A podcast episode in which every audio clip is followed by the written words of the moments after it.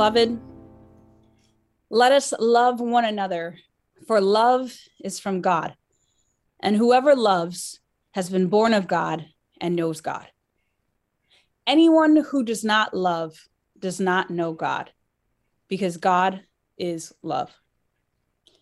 In this, the love of God was made manifest among us, that God sent his only Son into the world so that we might live through him. In this is love, not that we have loved God, but that he loved us and sent his Son to be the propitiation for our sins. Beloved, if God so loved us, we also ought to love one another.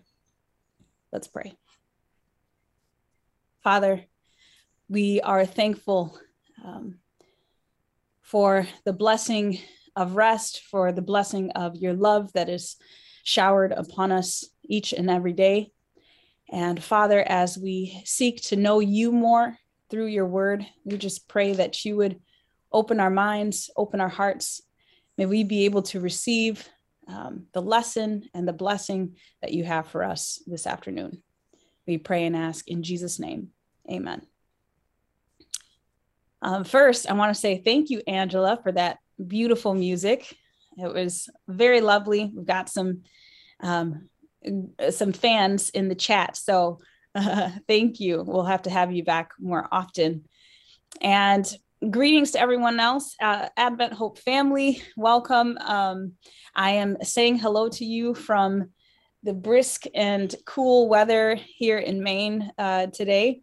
Um, so I've got a little hoodie, but the air is fresh and um, I'm taking big, big, deep, deep breaths that hopefully I can also take back with me to New York. so um, good to good to be with you guys via Zoom. So, if you've been tuning in for the last uh, several weeks, we have been going through the letter of First John the first week, uh, we talked about uh, the invitation, an invitation to walk in the light. And each week, we've been learning uh, different lessons from from each chapter, just building on one another. The second week, we had Pastor Vanessa come in and, and uh, via Zoom, and she talked about uh, because God is, I am, who God is. And so, therefore, we mimic um, who He is. And last week, we talked about spiritual growth and the journey of a believer and what that kind of looks like. Um, today, this week, we'll be talking about the love of God and unfolding that a little bit more um, in the way that the Apostle John has presented the, the thought. So, this message is entitled This is Love. And if you missed any of those previous messages, um, don't despair. They are on our website. If you go to adventhope.org, you can find all the past messages um, on the media page, sermon media, sermon sermon videos. So check that out. And um, I'd also encourage you to read the letter of First John. It's five short chapters, just to get um, a more uh, concise understanding of what exactly is happening in the letter.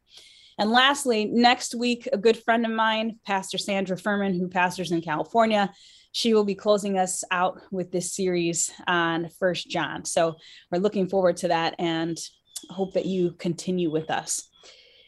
But let's transition back. This is love. This is love.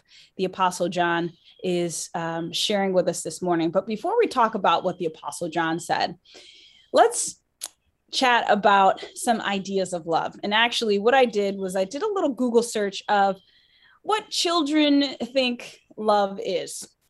What do children think love is? I typed it in, and a few interesting quotes came up. And I wanted to share those with you, uh, even in continuation of our um, idea of children from last week. Check out some of these cute quotes. Rebecca, age eight, when asked what she thought love um, love was, she said, "When my grandmother got arthritis, she couldn't bend over and paint her toenails anymore. So my grandfather does it for her all the time, even when his hands got arthritis too. That's love." Billy, age four, said this When someone loves you, the way that they say your name is different. That was Billy at age four. No, Noel at age seven said, Love is when you tell a guy you like his shirt, then he wears it every day.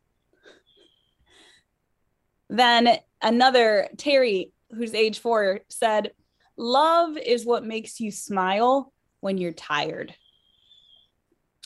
And Marianne, who's also age four, said, Love is when your puppy licks your face even after you left him alone all day. Funny thing is about each one of these responses that the children shared is they understood that love was something that they could see. Love was something um, that had some type of result, some type of visi- visible action, some type of response. And John, the Apostle John, defines love as something that is active and also results in a type of life giving response. He goes further than describing, you know, childlike fuzzies because love is not only a multi-dimensional abstract concept. Love is a person. Look look with me at uh, verse 1 of First John chapter 4. It says this, "Beloved, do not believe every spirit, but test the spirits to see whether they are from God. For many false prophets have gone out into the world. By this, you know the Spirit of God. Every spirit that confesses that Jesus Christ has come in the flesh is from God. And every spirit that does not confess Jesus, that does not confess Jesus, is not from God. This is the spirit of the Antichrist, which you heard was coming and now is in the world already. Every spirit that confesses. Now, something that we talked about in our very first message in our introduction to this letter was um, the context. And in the first century, um, the new believers and Christians who had just joined the faith were battling a particular movement. And the movement was entitled Gnosticism or the Gnostics. And so the Apostle John addresses some of their teachings in the next uh, verses of this passage. Now, some would say that Gnosticism is a type of religious movement, or it's a type of philosophical movement, or it's both. There are multiple variations or um, sects of Gnosticism. And so, what actually happened is that some previous believers had left the Christian faith and they ended up subscribing to the teachings of Gnosticism, which were in complete opposition to the foundational teachings of Christianity. And so John begins to try and address or combat some of these teachings that truly undermined the heart of the gospel. So we're going to talk a, couple, a little bit about some of those teachings and then pull it together at the end. The Gnostics believed that salvation was not through a redeemer, it was through knowledge. They believed that there were hidden things uh, related to the universe and to the divine realm that only a few people knew. And the attainment of this knowledge was salvific. Knowledge was their salvation and not Jesus. And Paul actually warns warns against this. In fact, multiple letters do in the New Testament. Paul warns in uh, the uh, in the book of Colossians, chapter two. He says, "See to it that no one takes you captive by philosophy and empty deceit." According to human tradition, according to the elemental spirits of the world, and not according to Christ. Okay, that's Colossians 2, verse 8 through 10. And so he gives this warning, not only the apostle uh, John, but also Paul, the apostle Paul. But the Gnostics also believed that individuals needed to be saved from ignorance and not sin. And so, and, and they thought that by developing a deeper knowledge of yourself, a deeper knowledge of what they believed to be uh, this trapped soul in the human frame, they believe that if you knew more that you could be saved. And because salvation was based on knowledge and not freedom from sin, they were kind of they were free from the moral law. They were free from the 10 commandments. Good and evil became less relevant and people lived and behaved according to their own standards. So by erroneously interpreting for the Gnostics, interpreting the problem of humanity, it led them to seek erroneous solutions. And because the gnostics had laid their their foundation of salvation on knowledge and the attainment of knowledge it led them to ultimately deny the incarnation of jesus christ. They believed that jesus was simply a human who had attained enlightenment not god who had come down from heaven and so they were in denial of Jesus's entire purpose of coming down to earth to save people from their sins because they believe that evil is not within human beings, but is a presence that dwells somewhere in the divine space. So, in that case, therefore, there's no need for a redeemer or the incarnation of God from heaven if humans can save themselves by the attainment or pursuit of knowledge. Gnosticism was a complete attack on the gospel of Jesus Christ.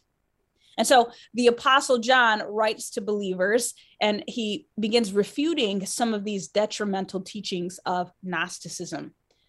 And in all of John's writings, even in the Gospel of John, he constantly emphasizes the divinity of Jesus Christ and that Jesus was God himself who came in human form.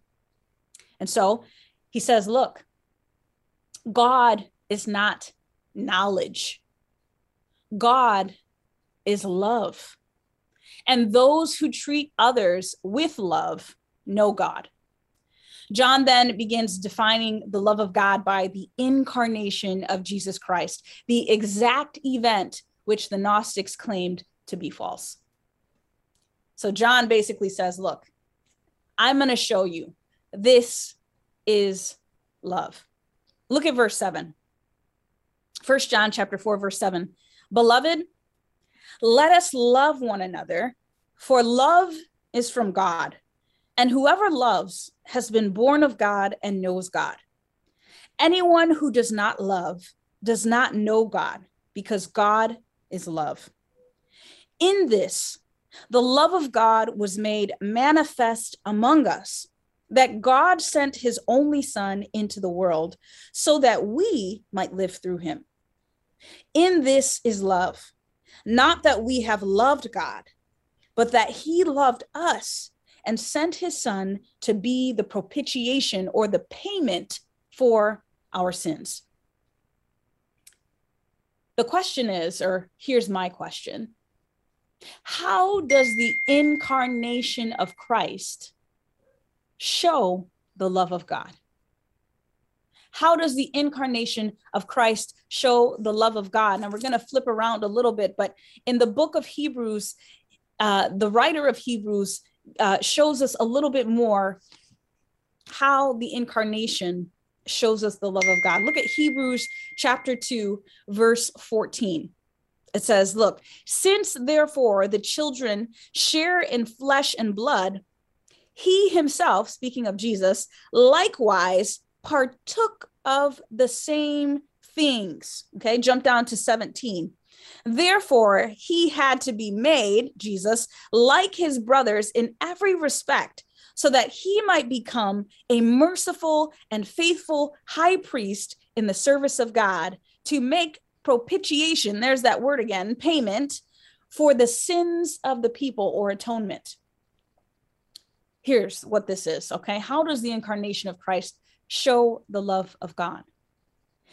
God came down off of his throne to become like us,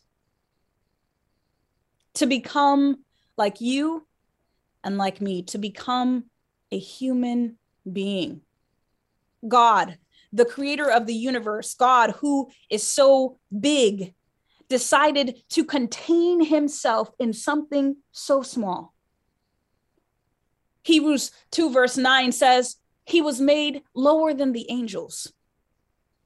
One of the main purposes of God becoming human is so that we, you and me, could have a divine being who understands us. We have a God who chose to walk in human shoes.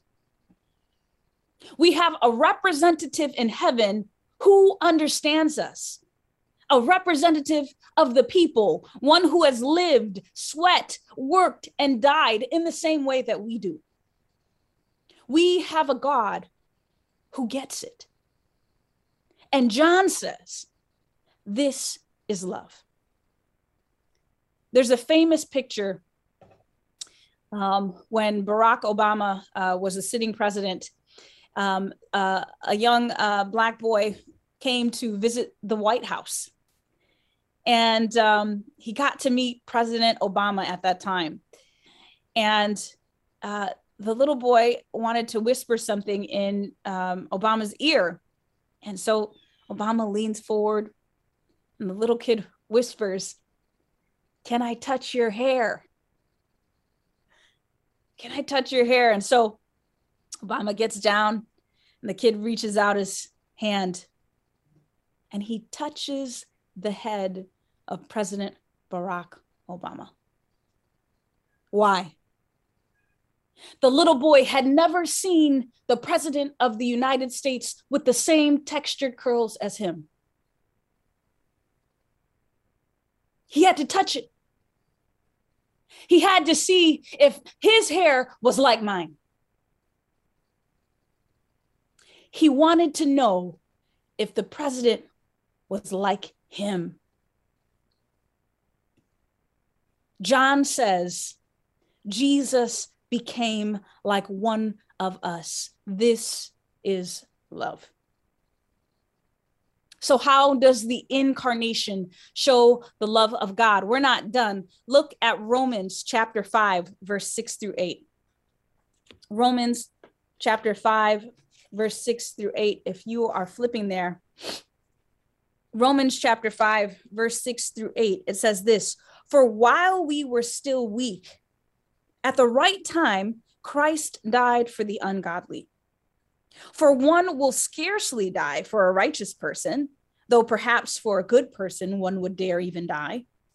But God shows his love for us in that while we were still sinners, Christ died for us. The text says, scarcely would one die for a righteous person. Here's a point to take home the incarnation not only allowed the eternal God to walk in our shoes, but it, it also allowed for God to experience death on our behalf.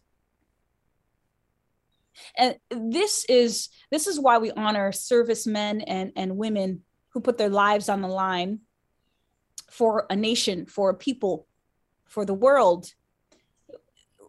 We we offer them not enough recognition, actually, too little recognition, right? I remember uh, when I was teaching some years back, and I was teaching, um, uh, grade was it sixth grade, some middle school. And it was at the time where that we were having in the United States a number of mass shootings, uh, or school shootings. And so every school was on alert and we were planning, making sure that we had protocol in place in case something like that happened. And as we were talking and talking about teachers who'd given their lives to save young children, the thought dawned on me how potentially difficult that could be for a number of people, especially if you are teaching in a very difficult space or circumstance like I was. No, the kids were not nice, to put it bluntly. They were mean. They were aggressive. They were violent. They tried to fight me. They cursed me. They did all of these things. And I wonder would it be easier to give my life for nice kids, for good kids, for righteous kids, or kids, I should say, not, not good kids, kids that behaved in a manner that I approved of. Jesus didn't give his life up for righteous people. He didn't give his life up for simply good people. Jesus gave his life up for people that could care less about him, for people who lived their lives to make a mockery of his life and teachings. Those are the ones he died for. We are the ones he died for. And John said, This is love. This is love. So, how does the incarnation show the love of God? It doesn't stop there. The Bible writers have all of these things to expound on the love of God and on the incarnation. If you turn to Philippians chapter 2, verse 7 and 8, Philippians chapter 2, verse 7 and 8 says this it says, But emptied himself, speaking of Jesus, by taking the form of a servant, being born in the likeness of men. And being found in human form, he humbled himself by becoming obedient to the point of death, even death on a cross. Wow. Emptied himself by taking the form of a servant, even though he was God. Point to take home. If you didn't know already, God is humble. God is very humble. I'm not sure we understand the amount of humility in the act of the condescension. God had no problem coming down from his ranking, his high status in heaven, to then come down to earth and that that and, and around the people that he created in the space that he made that he had formed and then take the lowest ranking of a servant God had no problem serving the beings that he created, yet human beings can barely serve one another. We see ourselves as too good for certain jobs, too good for remedial tasks, too good to be associated with a particular type of people, too important, too experienced. Jesus came down from heaven to wash grown men's feet. Yet the only person that washed his was Mary Magdalene. Nothing about the incarnation, nothing about God's condescension was about or completely focused on Jesus Christ. At least his focus was solely on you and me. Whatever it took of himself, that's what he was willing to do to save humanity. He even said in his own teachings, look, he said, He that is the greatest among you, let him be your servant. So the God of the universe comes down from heaven to serve the beings that he created, not only serve, but to save them. And John says, This is love. This is love. But how does the incarnation relate to us loving one another. Look at verse 11. First John chapter 4 verse 11. The apostle says, "Beloved, if God so loved us, we also ought to love one another. No one has ever seen God. If we love one another, God abides in us, and his love is perfected in us. This is how it relates. The people born of God love who God loves. The people born of God love who God loves. you cannot love God and not care about what he cares about so deeply. And that's people. That's you and that's me. You can't love God and not love your neighbor.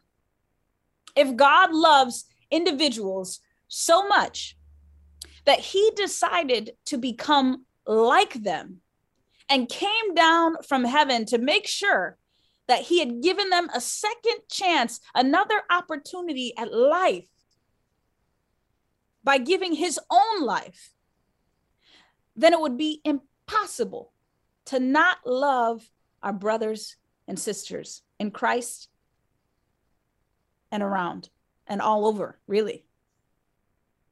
The truth is, we as humans, we typically we embrace individuals on behalf of the love of another person.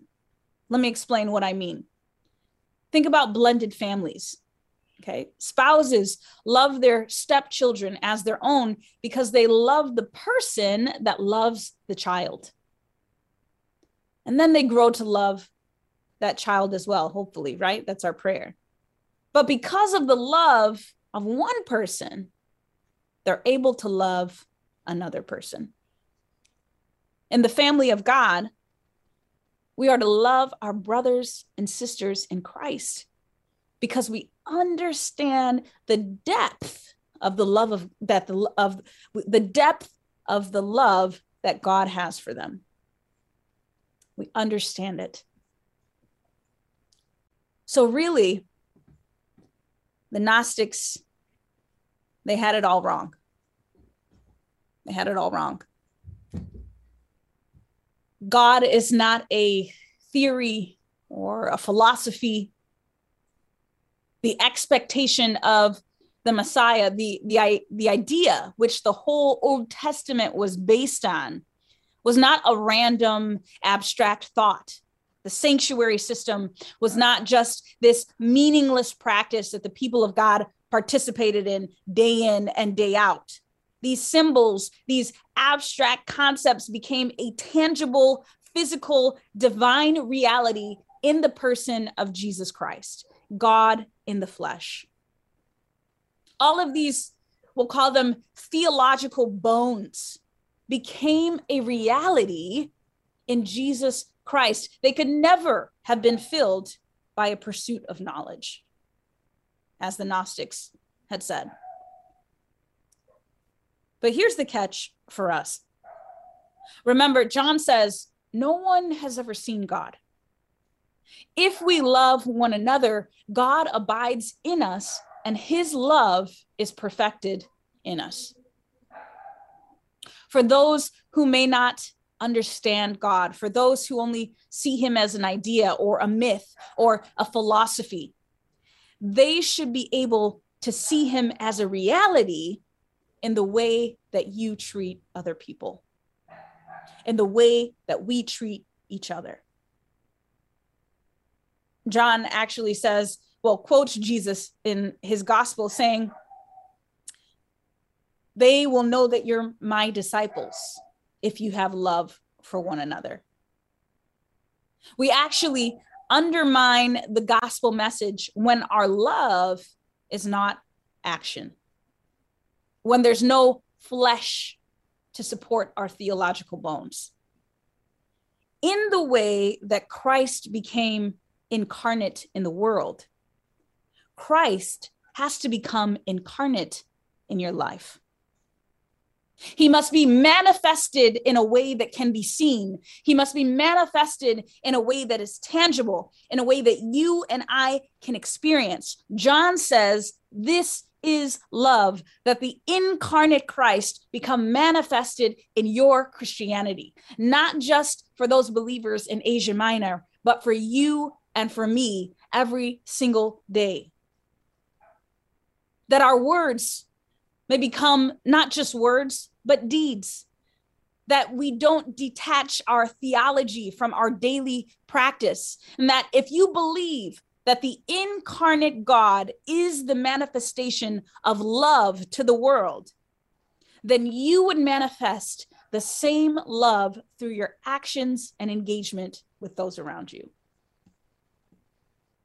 So, what do we do from here?